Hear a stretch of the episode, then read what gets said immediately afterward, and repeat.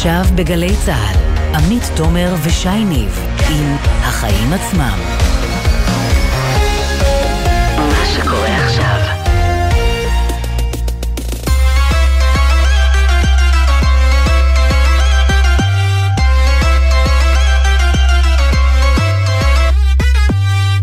עכשיו, שש ושלוש דקות, אתם על החיים עצמם, התוכנית הכלכלית-חברתית של גלי צה"ל. אני עמית תומר, וכאן איתי פה שי ניב, מה העניינים שי? אהלן, בסדר גמור, מה שלומך? אני בסדר, מתכוננת לבחירות. כן, קיבלנו קצת גשם היום, את יודעת, היה יום uh, מעניין. Uh, באמת פחות משבוע לבחירות, כמו שאת אומרת, ולצד הפוליטיקה והקמפיינים של הרגע האחרון, שווה להזכיר שבראשון בנובמבר גם המחירים של לא מעט מוצרים עומדים לעלות. אז בדקנו ומסתבר שרשתות השיווק, גם הגדולות מביניהן, כבר החלו להיערך לחלופה, יבוא מקביל. תכף נביא כאן את הפרטים. כן, וחוץ מזה נדבר עם שר האנרגיה לשעבר יובל שטייניץ על הזרמת הגז מכריש שהתחילה היום ועל ההסכם עם לבנון שייחתם רשמית מחר. גם קצת לקראת הבחירות כי הדרך אל הקלפי מתקצרת, מה לעשות? היום בפינתנו בוחרים בחיים עצמם נדבר על מה מציגים הצעי המפלגות בתחום התחבורה. אם אתם בדרכים, כדאי ש... תישארו איתנו. כן, ננסה להבין גם מה הסיכוי שזה יקרה. אה, בנוסף נעסוק אה, גם בפיטורים המתגברים בענף ההייטק שממשיכים גם היום, ונסיים עם בשורה לבעלי האייפון. ייתכן שבקרוב תחלקו את אותו המתן רחמנא ליצלן, עם שאר המכשירים. בתור בעלת אייפון גאה, אני יכולה להגיד לך שזאת תהיה הקלה גדולה שכשאתה שוכח את המטען, לא צריך לחפש את הבן אדם הספציפי שיש לו גם אייפון כדי uh, לחבר אותו לקצת uh, חיים, את הסוללה. כן, בתור מי שאין לו אייפון, אין לי מושג על מה את מדברת. אה, זה בסיום, ויש לנו הרבה עד אז, עמית. אז קודם כל, מה הכותרת שלך? כן, הכותרת שלי היא המתנה של קבוצת עזריאלי לרשת פוקס בבעלות הראל ויזל. רשת שהיא כמובן לא רק פוקס, אלא שורה ארוכה של מותגים, נייקי, טרמינל איקס, ללין, שילב, מנגו, בילבונג, פוטלוקר, אמריקן איגל. נעצור פה כי אם אני אמנה את כולם תיגמר לנו התוכנית בחיי, בגלל שרבים מהמותגים האהובים בבעלותה, הקניונים לא ממש יכולים בלעדיה, ולא פעם נותנים לה הנחות בשכירות ושאר הטבות, אבל בסיפור הזה נשבר שיא חדש. בעזריאלי הקימו קניון חדש, ודי מדשדש במתחם שרונה בתל אביב, וכדי למשוך אליו קהל הם היו צריכים את ויזל, מאוד. אז על פי פרסום בדה מרקר, הם שילמו למותגים ריטיילורס, טרמינל איקס ונייקי במצטבר 50 מיליון שקלים לקבוצת פוקס. זה מדהים, פוקס. זה מדהים, זה מספר עצום. כן, זה בערך רבע מההכנסות שלהם בחצי שנה, בלי למכור בגד אחד. במילים אחרות, במקום שפוקס תשלם לעזריאלי על השטחים בקניון בתקופה הראשונה, וכנראה תקופה לא קצרה, עזריאלי תשלם להם על השימוש בקניון. עולם הפוך. עכשיו אתם אולי חושבים למה זה צריך לעניין אתכם אם גוף גדול רוצה לשלם לגוף גדול? שיבושם להם. אבל זה לא ממש ככה, כי את הכסף הזה בעזריאלי יצטרכו להביא ממקום אחר, וזה כנראה דרך שכר דירה גבוה יותר לחנויות קטנות יותר, שרחוקות מלהיות תאגידי ענק. ואז אותן החנויות יצטרכו להעלות מחירים, וויזל יוכל למכור רק טיפה יותר בזול ולהרוויח הרבה יותר, כי נקנה אצלו, וזאת לפחות חלק מהתשובה לשאלה שאתם בטח אה, שואלים את עצמכם לא פעם כשאתם עושים קניות באינטרנט, למה בארץ אותם נעליים או חולצה בדיוק הרבה הרבה יותר יקרים. כן, אז מחלקים מתנות לחזקים, וסליחה על המילה, דופקים את החלשים. נהדר, אחלה סידור. מה הכותרת שלך? כן, תראי, הבונטון עכשיו הוא לשאול למה בחברה הערבית שיעור ההצבעה הצפוי כל כך נמוך. הוא עמד בבחירות האחרונות על 44 אחוזים, ועכשיו חוששים שיצנח אפילו על מתחת ל-40 אחוז. ואני שומע גם מראיינים ששואלים מה, איך זה יכול להיות, דווקא בשנה שבה מפלגה ערבית ישבה בקואליציה וקיבלה הרבה מאוד תקציבים למגזר. טוב, אז לגבי התקציבים אני רוצה לומר לך, רע"מ קיבלה בעיקר צ'ק דחוי. כמו בחלוקה של אופציות, יש מה שנקרא בתוך הכסף או מחוץ לכסף, במקרה הזה הרוב מחוץ לכסף. כלומר, תוכנית בפריסה לחמש שנים, ועוד תוכנית uh, תשתיות בפריסה לעשר שנים, ובזמן הזה, אתה יודע, אתה בן אדם שגר עכשיו בג'סר א-זרקא ממשיך לדלג מעל נהר של ביוב כשהוא יוצא החוצה מהבית, והילדים בכפר הבדואי בנגב ממשיכים לצעוד כמה קילומטרים עד לבית הספר, ואנשים נרצחים על ימין ועל שמאל בלי שמישהו רואה ניידת בסביבה. מה הם כן רואים? הסתה של כל אה, מפלגות הימין נגדם ופחדנות של מפלגות המרכז שמתיימרות להבטיח שינוי, אבל מפחדות מהצל של עצמן, פן חס ושלום יגידו שהן נשענות על ערבים. הפחדן הכי גדול אגב בהקשר הזה הוא בני גנץ, אבל קשה להגיד שיאיר לפיד למד איזה לקח גדול מהסיפור של 2020. עכשיו, ברור לך שאם הערבים מדירים את עצמם מהמשחק הפוליטי, כי בסוף אנחנו אלה שמדירים אותם הרי, יש לזה השפעה גם על המגרש הכלכלי, זה שאנחנו מדברים עליו פה. את רואה את המספרים הנמוכים מאוד של ערבים בשוק ההייטק למשל, למרות הקפיצה ברמת ההשכלה.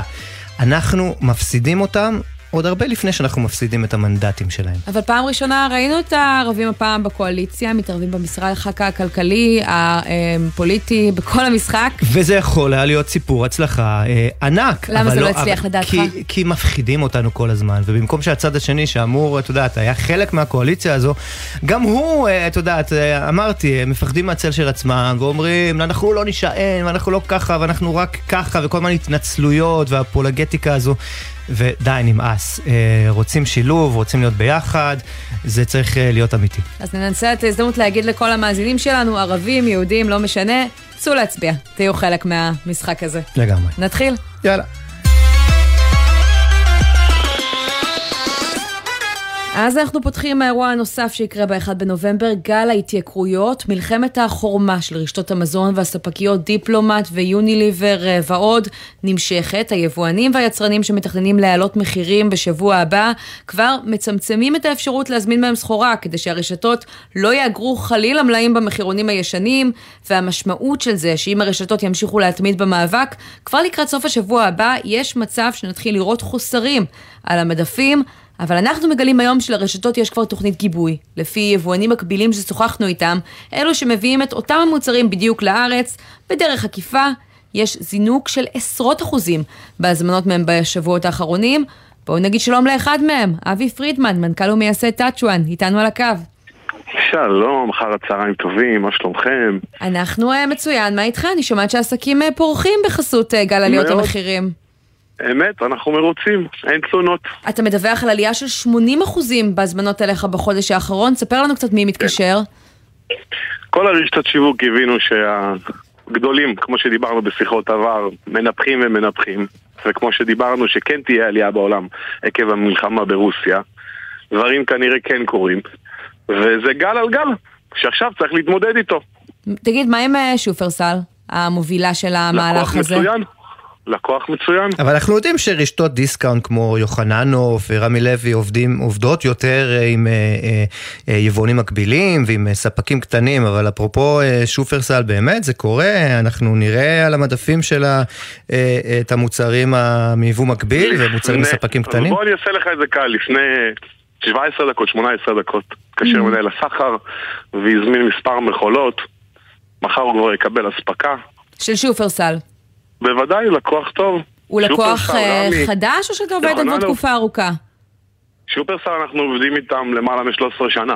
אוקיי, יש אנשים שלא התקשרו אליך עד היום ופתאום uh, התחילו ככה כן. לגשש? יש רשתות, uh, הייתי מגדיר ברשת 4 או ברשת 2 שפחדו, חששו לעבוד עם יבוא מקביל, קיבלו אומץ בגלל מה שנעשה. לא הבנתי, רשת 4, רשת 2, על מי אנחנו מדברים? אה, אני לא רוצה לנקוט בשמות, למה שוב, כולם לקוחות שלנו, אנחנו מ-2008 בתחום, אנחנו הכי גדולים בישראל ביבוא מקביל. אנחנו החברה היחידה שעובדת בכל התקנים. להפך, אנחנו מפרגנים, מי אה, נותן עכשיו אה, דרור ליבוא מקביל גם אצלו? כולם, כולם, כולם, כולם. אבי, אבי, איזה מוצרים אתה, איזה מוצרים אתה מביא? תספר לנו רגע. אנחנו, בעיקר ההתמחות של חברת טאצ'ואן זה במשקאות קלים, בירות ואלכוהול. ו private label לרשתות שיווק. בין היתר יש לנו מחלקה שמתעסקת בקפה, שמביאים אה, מספר מותגים מהעולם. אריאל, רישיון תמרוקים קיבלנו. קפה ג'ייקובס אפשר להגיד, נכון? כן, קפה ג'קובס, באמת. שפעם אגב עלה באמת אה, אה, כפול, צריך לחפש את המבצעים. אה, צריך לחפש את המבצעים, אבל כרגע הרשת לא יכולה להשתמש במבצעים למה היא קיבלה גל על גל, התייקרות על התייקרות. המחיר הבסיסי של אותו יבואן שמביא ג'קובס לישראל היה גבוה מתחילה. למה רמת האחוזים שהוא היה מרוויח היא מאוד מאוד גבוהה. אנחנו כיבואנים מקבילים, בואי נדבר בשם עצמי, אני לא רוצה לדבר בשם קולגות. חברת טאצ'ואן, אנחנו מסתפקים ברווח יפה ונאה, ולא צריך להיות, סליחה על המילה, חזירים. איפה החסמים שלך? מי, ומי, ומי שם אותם? תראה, החסמים של יבוא מקביל, שזה שיחות לא פעם ראשונה שאני מתראיין אצלכם ואצל אחרים, זה מדינת ישראל לא רוצה להתקדם, להפוך להיות יורו 1. ברגע שאנחנו נהיה יורו 1, לא יהיה פה בעיה עם מחירים. מה זה יורו 1? גם אחרי רפורמת היבוא וביטול תקני המזון שמדברים עליו החל מינואר, יש עוד אה. עבודה? יש עוד המון עבודה. כמו שאת יודעת, בשיחות שניהלנו אני ואת לא פעם אחת, באמת חוק הקורנפלקס זה דבר נהדר שנעשה במדינת ישראל. אבל מחוק הקורנפלקס להפוך להיות יורו 1, איחוד אירופאי, השמיים הם הגבול עד שאנחנו נגיע לשם. מישהו במשרד הכלכלה, מישהו באוצר, מישהו בכל התקנים שאנחנו צריכים לעבור כדי להכניס מוצר לארץ, צריך להתעורר. בוא, בוא, נס... לקחת- בוא, בוא ננסה להסביר רגע מה זה אומר יורו 1. יורו 1, אני אסביר לך, אני אתן לך דוגמה. אתה יושב בפולין, אני יושב באוקראינה. כן. ברגע שאני עובר בין הגבול, אוקראינה לא הכי. להיט לשבת היום, אבל בסדר. פולין. גיאורגיה, גיאורגיה, אה, רוסיה, לא משנה. כן. שרוסיה לא ביורו 1, אבל עדיין הש- השמיים פתוחים, זאת אומרת, המעברי גבול פתוחים. ברגע שאנחנו עוברים ממדינה למדינה, אנחנו מציגים את, כמובן את האישורים, מציגים את כל האינבויסים, ואנחנו עוברים. כשאנחנו מגיעים לנמל אשדוד או נמל חיפה, אנחנו עוברים מסכת עינויים. שהמסכת עינויים הזו בסופו של דבר אני משלם, ואני מעלה את זה לצרכן. כי מה, כי אתה צריך להציג. שרשרת אספקה, אתה צריך אה, לעבור תהליך אה, הרבה יותר ארוך? זה הרבה יותר, הרבה יותר מורכב.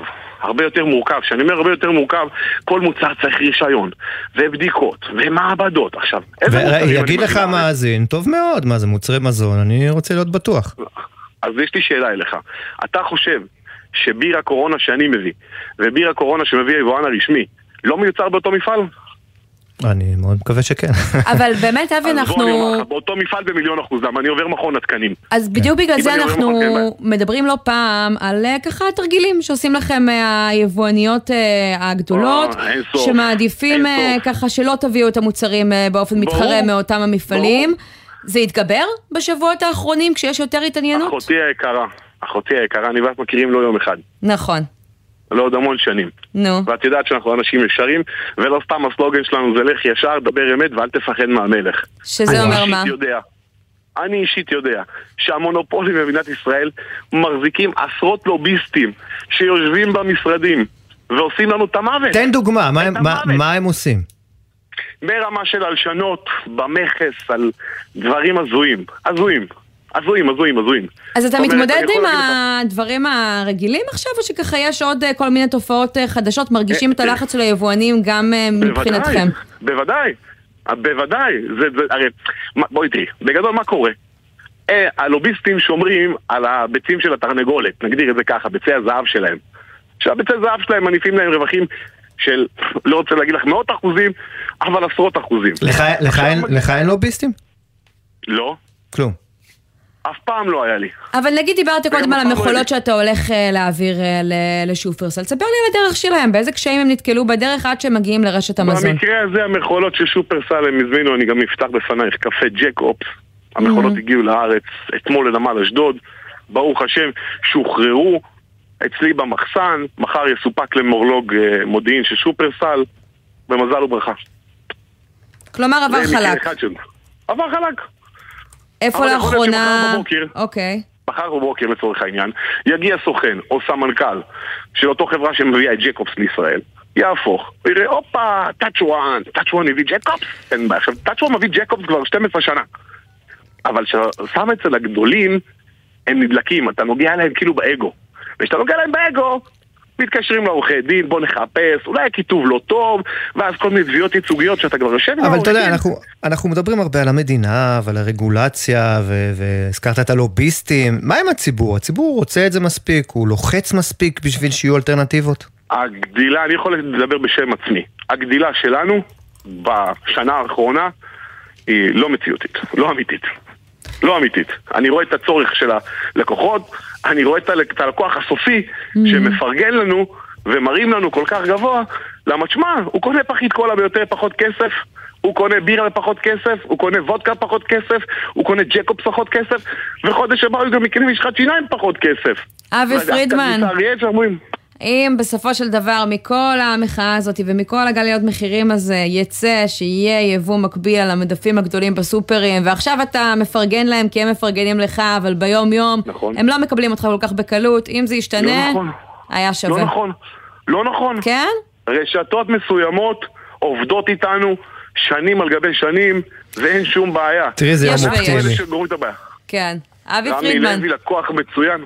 אוקיי. יש ויש, נכון, אני אומרת. יש ויש? יש עוד, גודפאם אחלה לקוח שלנו, יוחננוב, סופר ברקת, יש המון, אני לא רוצה פה לזלזל בלקוחות אחרים, הום סנטר לקוחות טובים שלנו. יש עוד המון, אני סתם, את יודעת, מפרגן לכמה. אבל- עוד רגע אנחנו עוברים לדשים. הגענו לפינת הדשים, בדיוק. אבי פרידמן, מנכ"ל ומייסד טאצ'ואן, תודה רבה שדיברת איתנו. אחלה ערב, ביי, תודה, להתראות, בשורות טובות.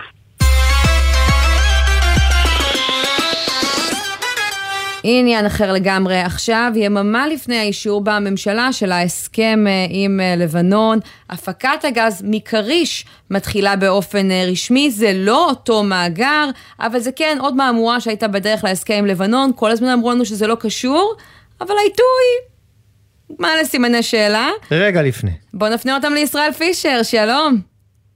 שלום, שלום, ערב טוב. ערב טוב, איש החיים עצמם וכתב האנרגיה של אה, דה מרקר. אז בוא אה, ככה ספר לנו, אה, ממתי יתחיל לזרום הגז ומה המשמעויות של זה? הגז התחיל לזרום ממש היום בשעות הצהריים, זה לא עדיין הכמות המרבית של המאגר הזה, כי יהיו עוד כמה חודשים של פיתוח ועבודות עד שיגיע באמת לכמות המרבית שהבטיחו לכל הלקוחות של מפעלי תעשייה ויצרני חשמל אה, בעיקר פרטיים בשוק שלנו, וזה גם הגיע ביותר משנתיים איחור. חברת אנרג'יאן הבריטית-יוונית אומרת שזה בגלל מגפת הקורונה, אבל בכל זאת זה יותר משנתיים איחור.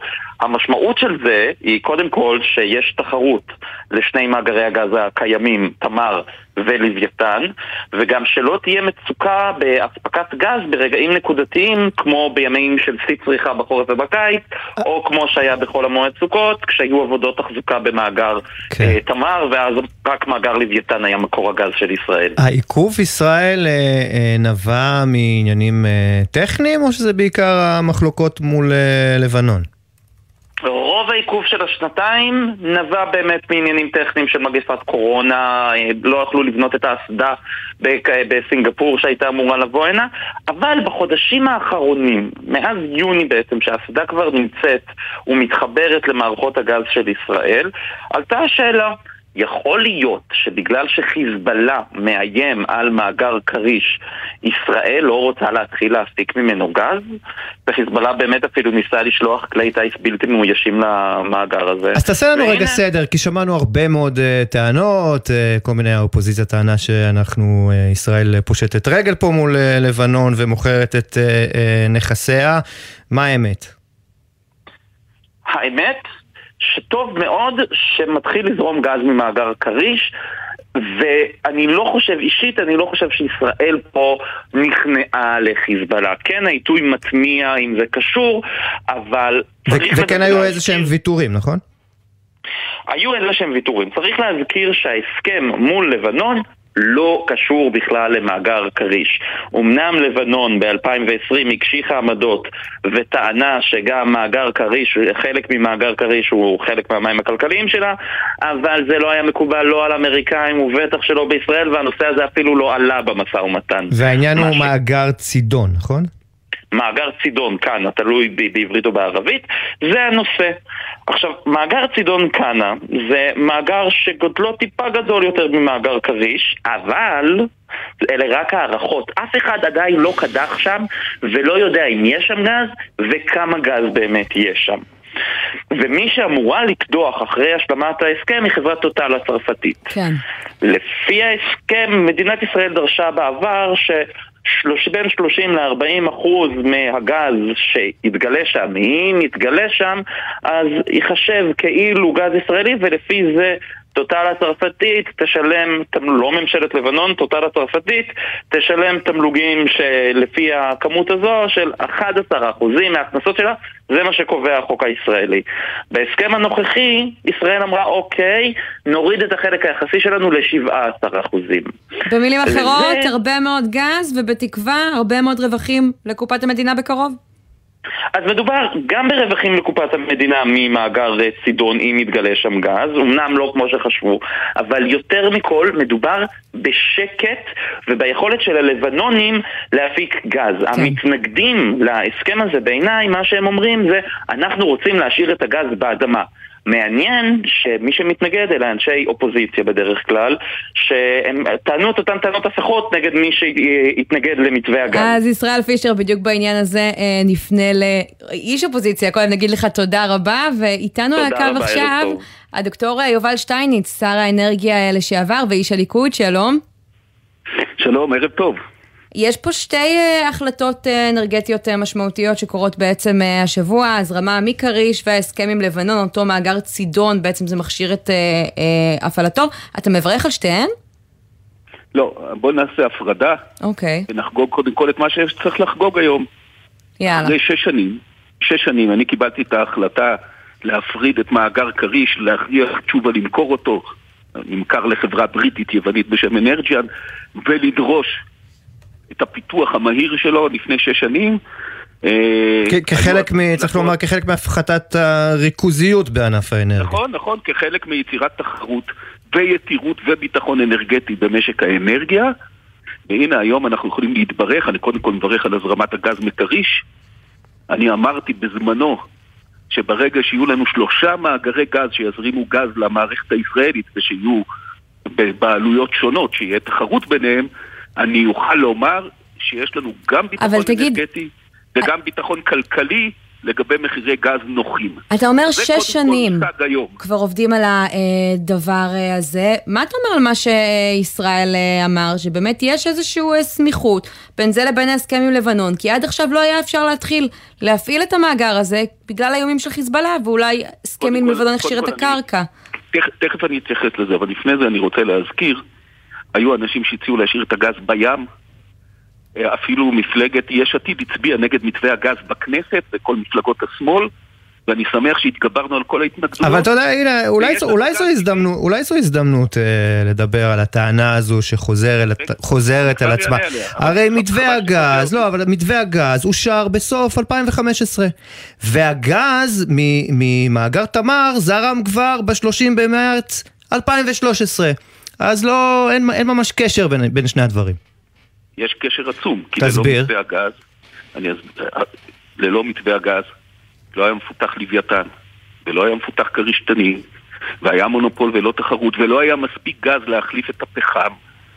ולכן מתווה הגז הוא, ובזכותו אנחנו היום נהנים מביטחון אנרגטי שאין באנגליה, שאין בגרמניה, שאין ביפן. שאין לא, לא היה לגיטימי לבקר את ההסכם ההוא, לדרוש שינויים, אולי לא לקבע מחיר לעשר שנים, זה כל כך לא מדבר, לגיטימי? אני, אני, לא, ההסכם ההוא, מתווה הגז היה מצוין, והוא הציל את מדינת ישראל בפני קטסטרופה, כי היום יש משבר אנרגיה שפוגע בכל העולם.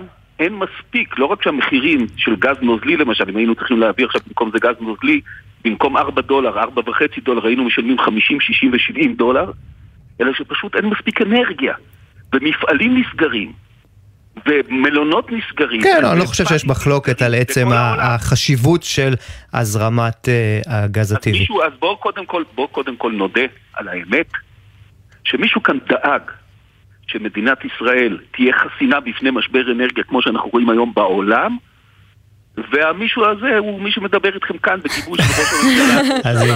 רגע, אז אני חוזרת לשאלה שלי. אם באמת אה, זה כל כך טוב וכל כך אה, נכון, למה כריש לא פעל עד עכשיו? האם זה קשור לאיומים מצד חיזבאללה? קודם כל, באמת, אה, אני רוצה להזכיר לך, אסדות בכריש, לפני שהגיעה האסדה הנוכחית, שהיא אסדת הפקה, אני ביקרתי באסדה בכריש שהייתה אסדת פיתוח, הרי שפיתחו את השדה היו שם אסדות שקדחו ושהניחו צנרת תת-ימית ומשום מה חיזבאללה לא שיגר מל"טים לעברם בעבר. זו תופעה חדשה רק של החודשים האחרונים. Mm-hmm. אסדות היו שם כבר בשנת 2010 ו-2011 וב-2017. מה אתה רומז פה? אולי הוא חיכה למאני טיים, מה שנקרא. ברור, ברור, ברור. ברור, כן, זה לא... כן. אבל... אה, עכשיו אני רוצה לומר... אתה רומז לחולשה של אה, יאיר לפיד, בני גנץ, זה הכיוון? היה אסור, קודם כל, בואו נברך על מה שצריך לברך. אני מברך את כל אלה שבמשרד האנרגיה במשך השש שנים האחרונות עמלו קשה כדי לאפשר את הפיתוח של שדות הגז שלנו, כולל שדה כריש. אני מברך את חברת אנרג'יאן שעשתה עבודה מצוינת, ואני חושב שזה הישג עצום למדינת ישראל, וכמו שאמר פישר, זה באמת מחזק את היתירות, את הביטחון האנרגטי, ומחזק את העובדה שאנחנו לא נסבול ממשברי אנרגיה שלא רק משאירים אנשים בקור אימים היום באירופה ללא מזוג אוויר, אלא שבגלל המשבר אז חגגנו, כולנו מסכימים איתך, זה בשורות טובות. עכשיו... עכשיו לגבי ההסכמים לבנון. כי אם אתה אומר בעצם אה, מאגרי גז הם דבר טוב, אנחנו נרוויח גם ממאגר הגז אה, הזה. אה, הרווח העיקרי, תראי, כן. הרווח העיקרי זה לא רק המיסים שמגיעים לממשלה, שכבר מתקברים לעשרות מיליארדים, כי יש סוגי מיסים שונים, זה לא קרן העושר. קרן העושר היא, היא לא העיקר פה, היא חלק גדול, אבל היא לא העיקר. החלק העיקרי שאנחנו בשנתיים האחרונות, 2021-2022, כמשק, כמדינה, חוסכים בערך 200 מיליארד שקל מעבר להכנסות המדינה, כתוצאה מזה שיש לנו גז טבעי שלנו, כחול לבן וזול, ואנחנו לא צריכים... רגע, אבל עם יד על הלב, אם אתה היית שר האנרגיה עכשיו, היום, במשרד האנרגיה, לא היית מברך על ההסכם הזה, חותר אליו, מעוניין בו? בשום פנים ואופן לא. לא. אני רוצה להזכיר לך שאני יזמתי את התחלת המשא ומתן לפני שנתיים. היינו במשא ומתן ישיר, דרך אגב, מול אה, הלבנונים בנקורה, ולרגע לא העליתי בדעתי, ודרך אגב, אף אחד בעולם לא העלה בדעתו שהמחלוקת, דרך אגב זה לא מחלוקת על שדה קאנה שעוד לא יודעים אם יש בו גז או לא, זה מחלוקת על 860 קילומטר של uh, מרובעים של מים כלכליים. מצד שני הייתה מחלוקת גם על כריש, הלבנונים טענו שהיה להם חלק גם בזה והם ירדו מהדרישה הזאת במסגרת המשא ומתן. סתם העלו את זה יום אחד כפרובוקציה וירדו, האמריקאים אמרו להם שהם אה, לא מדברים איתם יותר אם הם ממשיכים עם ה... אין ערך, חבר הכנסת שטייניץ, אין ערך לעובדה שמחר בשעה שלוש יהיה טקס בבסיס האו"ם, לראשונה בהשתתפות נציגים מלבנון. ההסכם הזה, זה בסך הכל, אה, אה, אה, אולי אפילו גם יחליש את חיזבאללה, אתה יודע, אין, אתה לא רואה פה חשיבות? אל, אל תקנה את כל הקשקושים שמנסים להאכיל אותך ואת כל הציבור. אני אגיד לך למה יש ערך. הסכם זה דבר טוב. אני בעצמי ניסיתי להגיע להסכם. בהרשאה ובהסמכה של נתניהו וממשלתו. אבל הסכם צריך להיות סביר. בכל העולם שיש שטחים כאלה ימיים שנתונים במחלוקת, דרך אגב זה לא שטח... למרות הטענה שתכף ההנהגה אולי בלבנון לא תתחלף? רק להבין, זה שטח ששקול ל-17 פעם השטח של תל אביב או לארבע פעמים השטח של גוש דן.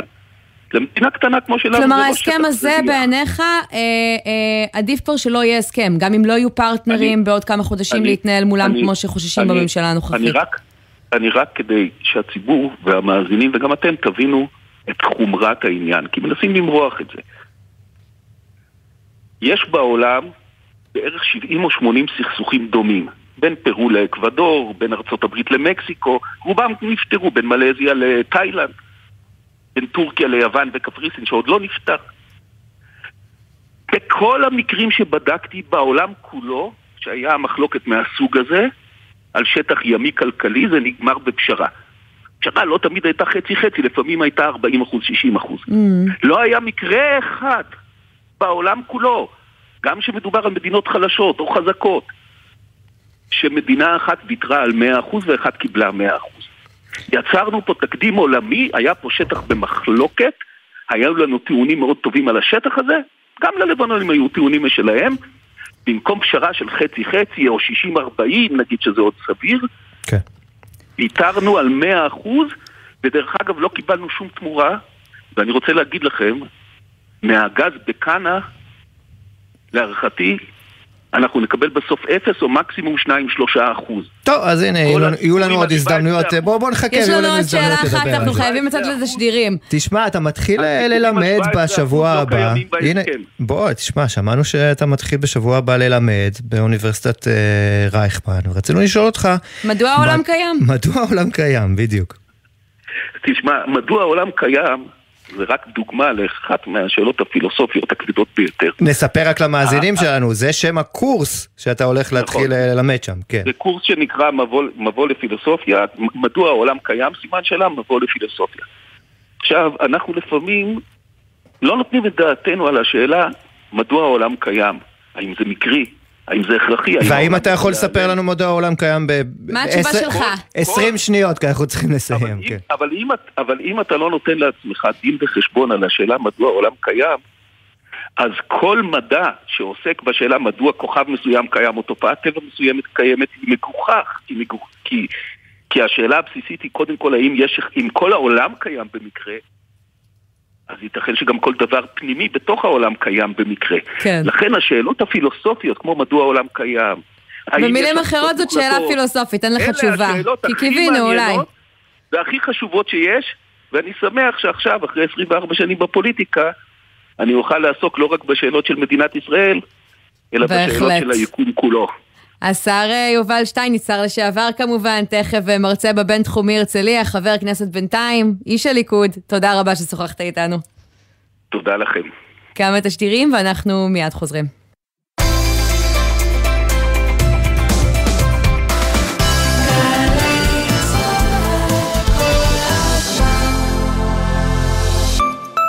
הקומדיה טוק טוק מגיעה ארצה. התיאטרון הארצי מיסודו של סמי לוי מציג, טוק טוק, קומדיה בינלאומית בהשתתפות איציק כהן, גיא לואל, יובל סגל, דנה סמו ועוד. הצגות בכל רחבי הארץ. להזמנות כוכבית 6565.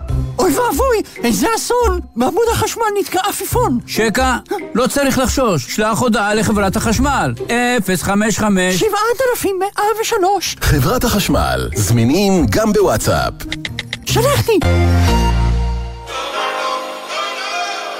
השינויי אבטחה, בעצם גם לך וגם לראש הממשלה לשעבר ברק, צמצמו מאוד את האבטחה. כמה זה מפריע לך? אתה מעלה בדעתך שמישהו יעז להתקרב לברק, וברק לא, לא יחסל אותו על המקום? ספי עובדיה וימיר קוזין, ראשון עד שלישי בשמונה בבוקר, רק בגלי צה"ל. עכשיו בגלי צה"ל, עמית תומר ושי ניב עם החיים עצמם. חזרנו ועכשיו אנחנו עם הפינה שהשקנו אתמול, בוחרים בחיים עצמם. בשבוע האחרון אה, לקראת הבחירות אנחנו רוצים יום יום לעשות זום אין כל פעם על סוגיה אחרת שקשורה לחיים של כל אחד מאיתנו ולשמוע מה המפלגות מציעות, אם זה התחום שחשוב לכם, מי מבטיח לכם מה, הסיכוי שזה יתקיים כבר לא עלינו, אבל לפחות מה מבטיחים. והיום אנחנו עם תחום התחבורה, רלוונטי חשוב. להרבה מכם שבדרכים, אז בואו נגיד שלום לכתבתנו לעניין התחבורה, הילי קרן, את איתנו. שלום, אז באמת תחום התחבורה נמצא עכשיו אה, בשיאו של אה, משבר פקקים, אה, הרכבת הקלה מתעכבת וזה באמת רק על קצה המזלג, תאונות הדרכים, המספר רק הולך ומאמיר. אז באמת אם אנחנו פנינו למפלגות וביקשנו מהם להציג בפנינו את המצע שלהם בתחומי התחבורה אז באמת נתחיל באחד הנושאים הבולטים בהם עסק סבב הבחירות הנוכחי שהוא כמובן שאלת התחבורה הציבורית בשבת זה באמת אחד הדברים שקל מאוד להגיד לפני הבחירות, כמו שכולנו יודעים, וקשה ליישם אה, אחריהם. אז אה, מפלגת העבודה בראשות שרת התחבורה מרב מיכאלי תומכת בהפעלת תחבורה ציבורית בשבת, כמו שכולנו יודעים.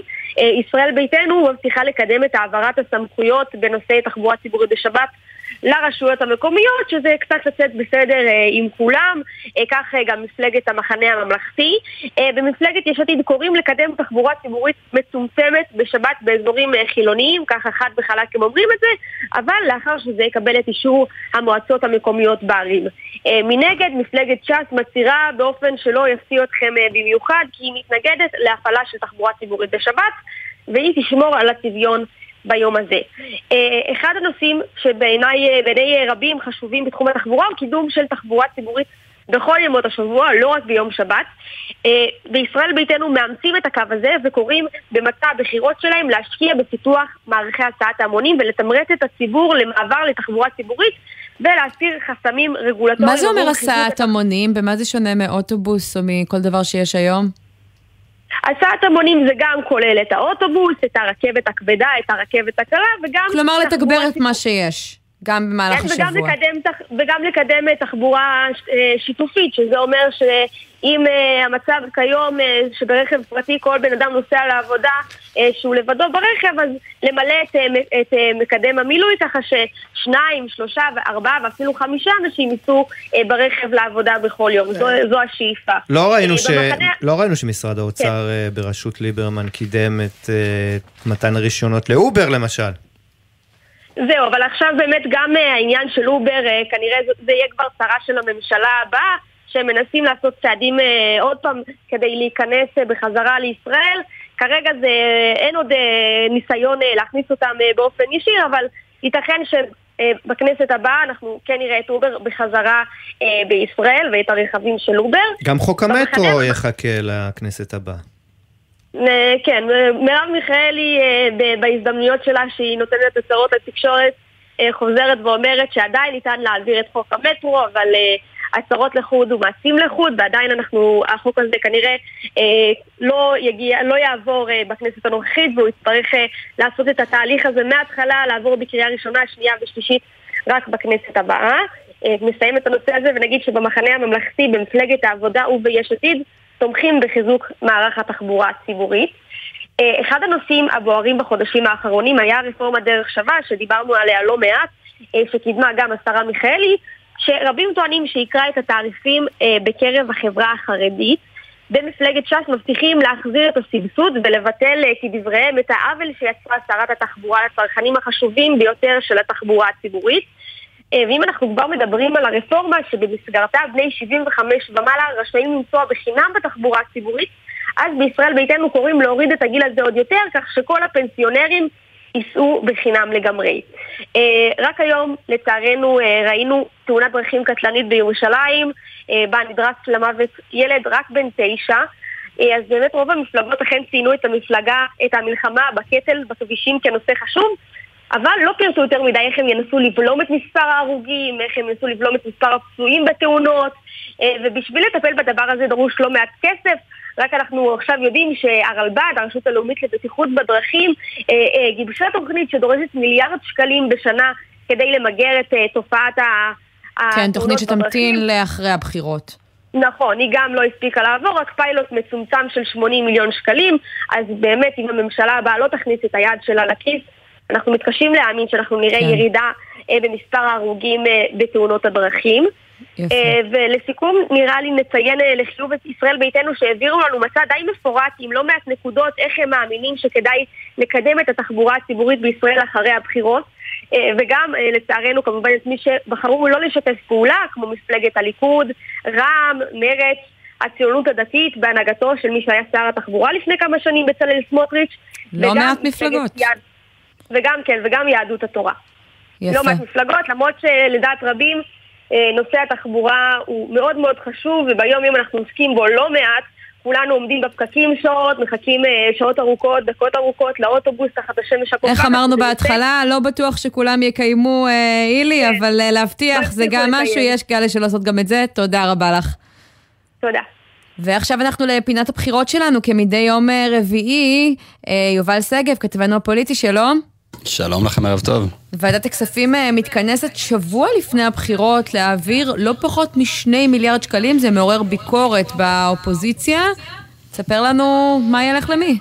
כן, א', אה, לא כולם יודעים שהכנסת עובדת ודי ממשיכה לתפקד בדברים שצריך, גם בתקופה הזאת, גם במהלך בחירות. מתכנסת היום פחות משבוע למערכת הבחירות, אה, העברות תקציביות אה, שעומדות בסך הכל על 2 מיליארד שקלים, זה לא מעט, וכמובן נשאלת פה כל הזמן השאלה איך והאם לעשות את זה במועד הזה, בדרך כלל בכנסת כדי להעביר דברים בזמן הזה של ממשלת מעבר, בזמן של כנסת שהיא כביכול מפוזרת, צריכים להעביר את זה דרך ועדת ההסכמות, נציג אחד אופוזיציה. אופוזיציה, נציג אחד קואליציה, אם שניהם מסכימים מעבירים, ופה בגלל שהייתה טענה לדחיפות שהרבה מאוד uh, משרדים לצורך שלהם באותם כספים שיעברו, שיותאמו למצב הנוכחי, עוד מעט נסביר קצת יותר לעומק מה זה אומר אותן העברות תקציביות, אז בעצם uh, יושב ראש הכנסת מיקי לוי הפעיל את הסמכות שלו לכנס את הוועדה גם בלי אישור של ועדת הסכמות, מה שהופך את זה לטיפה יותר חריג את האירוע הזה, uh, ובעצם אפשר לדיון הזה uh, להתקיים. רוב המשתתפים שם מהאופוזיציה היו שניים עיקריים, זה יואב קיש ופינדרוס מיהדות התורה,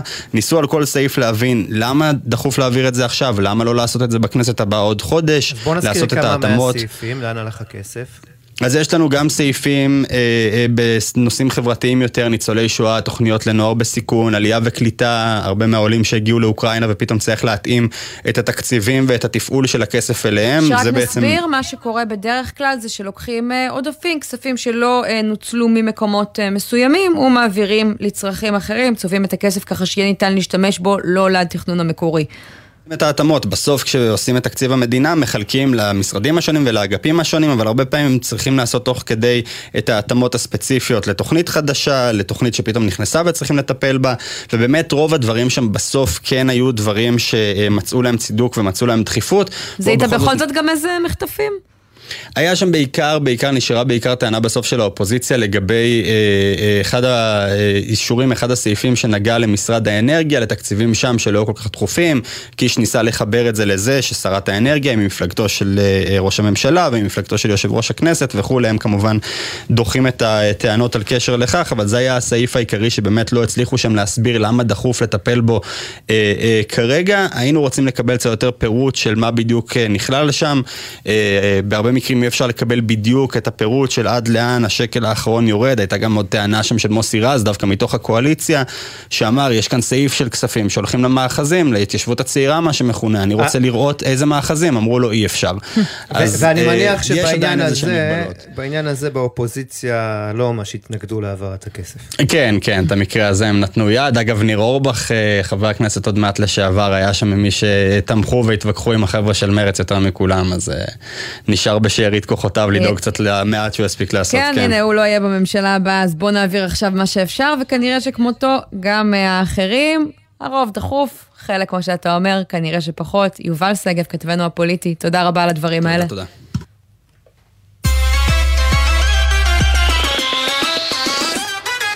ועכשיו אנחנו עם גל הפיטורים של אחרי החגים אה, בהייטק. מתחילת השבוע, שי, פוטרו מאות עובדים אה, בישראל, התבשרו על אה, פיטורים במגוון חברות, והיום מצטרפת סייבר, סייבריזן, חברת סייבר שבעצם תפטר כ-200 עובדים, מתוכם 50 בישראל. רק לפני כמה חודשים היה לה גל פיטורים אחד, והנה עכשיו עוד סבב, מה שאולי מעיד על חומרת המשבר שם, אבל... אבל אפשר אגב להגיד גל לדעתך? זה לא... אני שואל את עצמי אם זה נכון. תשמע, אתמול עסקנו פה בנתוני המקרו, אה, וראינו שאנחנו רואים עלייה מאוד גדולה אה, במספר המובטלים, חמישה אחוזים אה, יותר מובטלים מתכנתים, לעומת מגמה כללית של ירידה באוכלוסייה הכללית. אז זה לא שהאנשים האלה, יש חשש שהם יהיו רעבים ללחם, יש עדיין משרות פנויות בהייטק, אבל אנחנו כן מתחילים לזהות פה כבר משהו מצטבר כשמקמטים את החברות. לא אומרת שזו סיבה גדולה לדאגה, אבל יש פה סיפור, אין ספק. ומעניין איך זה תופס גם את מי שבצד השני, מי שעכשיו צריך להשקיע בחברות האלה ורואה את השווי שלהם מתכווץ, וגם את כוח האדם. בואו נגיד שלום לשחר כהן, שלום. ערב טוב, שלום רב. מנכ"ל ומייסד של לוסיד קפיטל, קרן השקעות בטכנולוגיה. זה אולי בדיוק הזמן להשקיע אה, בהייטק. זה מה שהם אומרים בדרך כלל, נכון?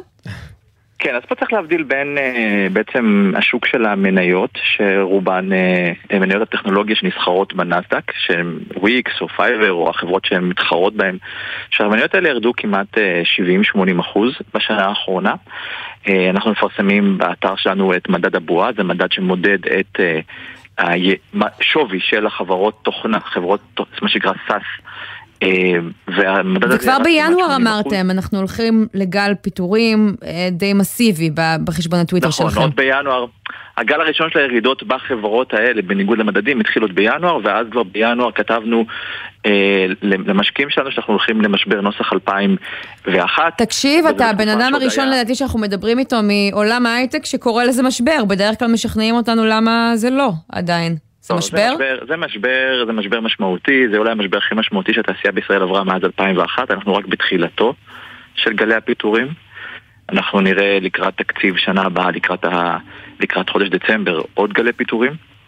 אמ, הסיבה היא שברגע שהשווי של החברות שנסחרות בנסדק, ולא מדבר על גוגל פייסבוק, אלא מדבר על החברות התוכנה, השווי נחתך ב-80%, זה קובע את ההשוואה, בעצם זה קובע את השווי של החברות הפרטיות, כמו סייבריזן וכמו פאנדבוקס אה, וחברות אחרות. ומה, פתאום, פתאום גילו שקצת הגזימו עם הערכות השווי?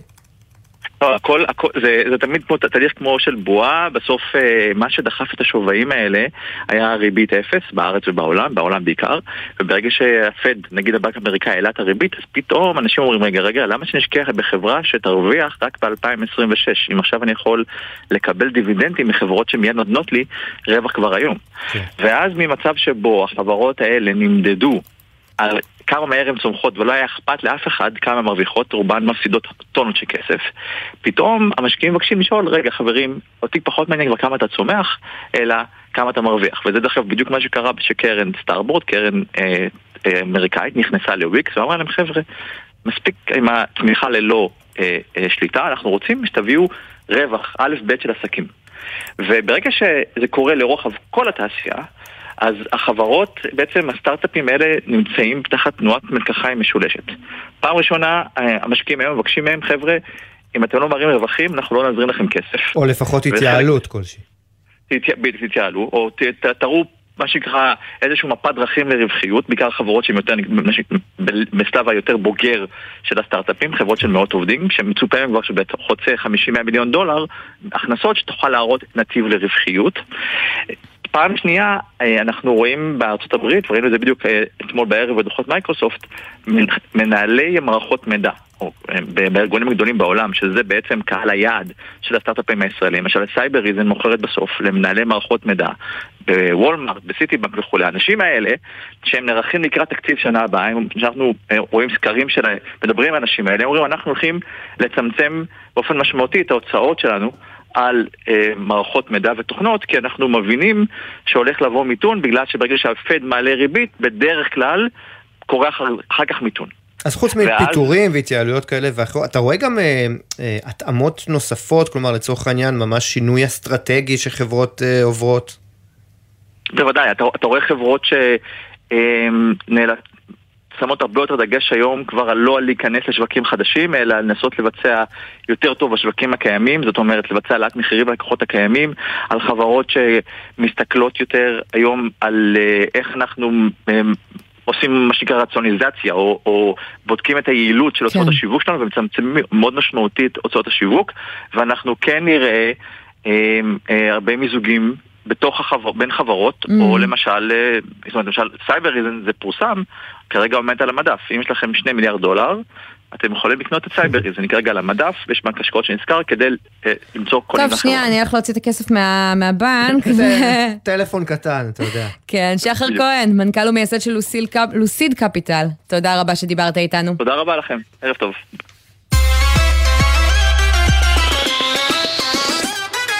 שמעת שנגיד בנק ישראל מאוים על אה, חייו? מה זה איומים? מה, מכתבים וכאלה? מעטפות נפץ? תשמע, ניסינו לברר, זה לא היה פשוט. Uh, בבנק ישראל לא ממש uh, ששים uh, למסור פרטים. ממה שאני מבינה, היו שני אירועים שככה עצבנו אנשים מסוימים בציבור. אחד זה קרן הקמת האשראי, זאת שאמורה לתת פרטים על האשראי וככה לא לתת הלוואות לאנשים שיש להם עבר פיננסי בעייתי. הרבה מאוד לווים שככה נתקלו בקשיים בעבר, לא אהבו את זה. ומהצד השני, כמובן, העלאות הריבית שמובילות להתייקרויות במשכנתאות, בלי ירידת המחירים שהבטיחו לנו. זה הוביל לזה ששלחו לא מעט מסרונים לנגיד בנק ישראל, הודעות, אה, לפיהם אה, ייקחו אה, מהם את הבית בגללו וכולי. אנחנו לא שמענו על משהו יותר חריף מזה, לא אבל זה הספיק. לא איום על חייו. כדי שהם יוציאו אישור מהמשטרה ויקבלו אה, אישור אה, לנגיד בנק ישראל, הפרופסור אמיר ירון, לנסוע בנתיב תחבורה ציבורית עם הרכב הפרטי שלו, לא בתחבורה ציבורית חלילה. שזה נורא קשור לאיומים על חייו. אה, תשמע, אני לא יודעת. לא ברור. אני לא רוצה גם, אה, אתה יודע, בסופו של דבר לזלזל, אה, כי כנראה שאם, אה, אתה יודע, המשטרה בחנה את זה ומשרד התחבורה בחנו את זה, אז אולי יש דברים בגו, אבל בוא, בוא נפנה למי שמבין בזה יותר מאיתנו. אלעד מן, היועץ המשפטי של עמותת הצלחה, שלום. ערב טוב. אתה, יש לך דוקטורט לא פורמלי בנושא הנת"צים והאישורים החריגים האלה, אז תספר לנו כמה זה באמת חריג. קילומטראז' אבל לא בנת"צ. אה, באמת אנחנו אה, בדקנו את הנושא הזה יחד עם התנועה לחופש המידע אה, בשנים הקודמות וגילינו, אחרי שפנינו למשרד התחבורה שהוא אחראי על האישורים האלה, שיש למעשה אלפי אישורים כאלה שניתנים לגורמים שונים שמאפשרים להם לנסוע או באופן אזורי או באופן כלל ארצי בנתיבי נסיעה ציבוריים. ובטח גם נתנו לך מיני... טבלת אקסל שקופה עם כל השמות של כל מי שקיבל אישור ועם כל ההסברים והנימוקים, נכון? נתנו טבלה, לא באקסל, לא שקופה אלא מושחרת, אבל, אבל השחירו לא טוב, אבל זה סיפור אחר. אה, מה שכן אה, גילינו, והסיפור הזה של אה, עומר כרמון בדה מרקר על הנגיד הוא סוג של טריגר להעיר את זה מחדש, שיש המון אי סדר,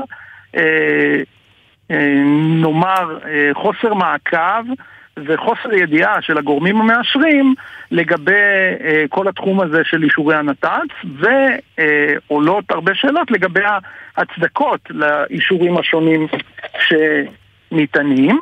אה, זה נלווה גם לסוג אחר של אישורים, אני לא יודע אם אה, אתם יודעים, אבל יש אה, אה, גורמים מסוימים שיכולים לנסוע עם צ'קלקה וואי, אני, אני, חלום שלי לנסוע עם צ'קלקה. אוקיי, אז בזמנו היו כל מיני... אני זוכרת מי נסע עם צ'קלקה, שי בעבד, מנכ"ל משרד האוצר נכון. לשעבר, דהר עם צ'קלקה. זה היה אחד מהסיפורים המפורסמים, ובעקבות הדבר הזה באמת גם אה, נדמה לי שהאישור הזה אה, בוטל. תספר לטובת המאזינים מה צריך לעשות בשביל לקבל אישור צ'קלקה. למי פונה? שיהיה לך צורך והצדקה אמיתיים לנסיעה שהיא נסיעת חירום, או אה, נסיעה שלא בהתאם לחוקי התנועה הרגילים, בגלל תפקידך, איום עליך, אה, אה, סיטואציה מיוחדת שאתה קשור בה וכן הלאה. איום זה לא, זה לא בעיה. בהקשר של איומים, אתה מרגיש שהיד של משרד התחבורה קלה על ההדק, או שאולי פשוט, אתה יודע, מעדיפים להיות קצת יותר מתירנים כדי לא להצטער? אני לא יודע, מכיוון שהנימוק הזה אה, הוא מאוד חריג. זאת אומרת, כשאנחנו בדקנו את האישורים ב-2018, נדמה לי, אה, זה לא היה אחד מהקריטריונים המובילים בהקשר הזה. מה שאנחנו אה, נתקלנו בו הוא למשל צורך מבצעי או צורך ביטחוני לגופי mm. ביטחון שונים או לאישים שונים. יש צרכים של אה, גופים כמו מד"א, כמו חברת חשמל כן. אה, וכוחות אחרים כאלה, ואפשר להבין את זה. לצורך uh, תפעול, תאמינו או לא, יש גם אנשים שגרים בסמיכות לנת"צים וצריכים להגיע הביתה, אנשים רגילים, וצריכים לעבור דרך נת"צ. כן, לא, לא, אבל גם את זה צריך להגיד, זה לא איזה תירוץ קבוע, כנראה שבאמת יש כאן איזשהו אה, אה, עניין, כי, כי, כי אתה אומר זה לא איזה ש, שם מכובס ו, ונפוץ ל, לקבל את הרישיון הזה. נכון, והכי חשוב הוא שאמור להיות גורם שבודק באופן מסודר, מנהל מעקב, בוחן מדי פעם את האישורים האלה ואת הנחיצות שלהם. בהחלט. יודע למי ניתן אישור ויודע על מה ניתן האישור. ב-2018, אני אומר זאת בזהירות, לסיום? זה לא היה בדיוק ככה. ואנחנו מקווים שמאז זה ישתפר ומתכוונים לבדוק את זה ממש בקרוב. אז אלעד מן, היועץ המשפטי של עמודת הצלחה, אל תשכח לעדכן אותנו, ותודה רבה. תודה, להתראות.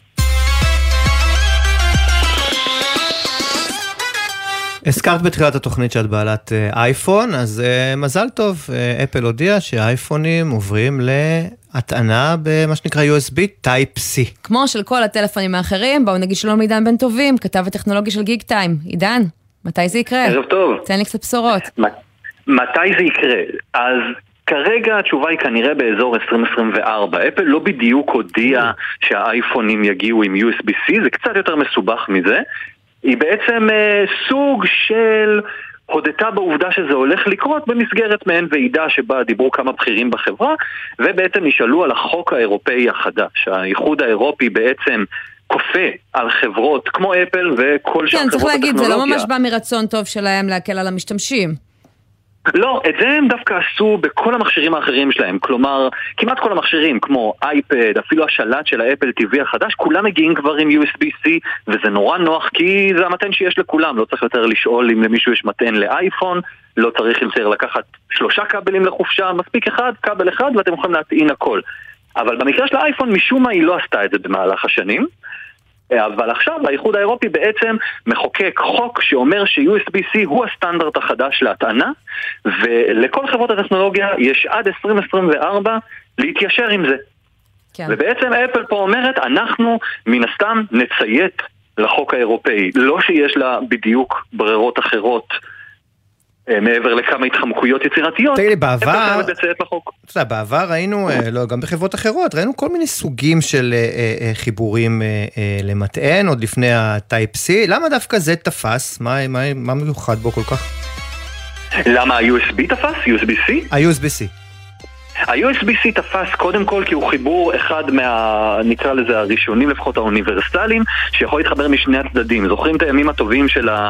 רגע, אני מחבר את ה-USB? לא, כן. זה בעצם הפוך. רגע, זה בעצם כן היה בכיוון אני הנכון. אני אהבתי את ה-USB, אבל כל אחד והטעם שלו. עידן בן טובים, כתב הטכנולוגיה של גיקטיים, לצערי נגמר לנו הזמן, אבל תודה רבה, ובטח נדבר עוד עד שזה יקרה. בשמחה. נגיד תודה גם לבן עצר העורך שלנו, ללירון מטלון ולתומר ברקאי שהפיקו. תומר ברקאי בפעם האחרונה, אז נגיד לו תודה רבה. מברוק תומר, אין כמוך. כן, העבודה המסורה, הסיפורים העיתונאיים, האנרגיות הטובות ו... שחרור נעים, בקרוב. על הביצוע הטכני אורי ריב ואור מטלון, עורכת הדיגיטל הייתה מאיה אורן, תכף יהיה פה אמיר בר שלום עם 360 ביום. אני עמית תומר, שי ניב, תודה רבה. תודה, היה תענוג. ניפגש ביום ראשון, תבואו, ביי.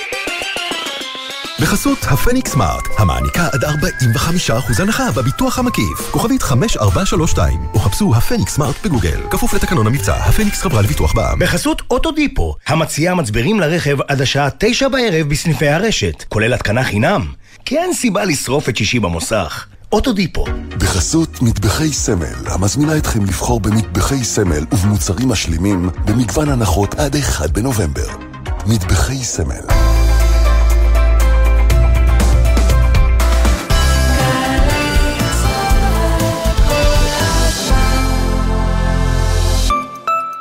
מפקדים שלום, מדבר אלוף משנה יוסי בן שמחון, ראש ענף הבטיחות בדרכים בצה"ל. השבוע הלאומי לבטיחות בדרכים גם בצה"ל. 13 עד 19 בנובמבר 2022. בשבוע זה נגביר את עיסוק היחידות בתחום הבטיחות בדרכים כדי להעלות את רמת המודעות ולצמצם את מספר הנפגעים בתאונות דרכים. מגוון אמצעים עומדים לשירותכם במהלך כל השנה ובפרט בשבוע זה. עוד פרטים באתר הבטיחות בצה"לנט.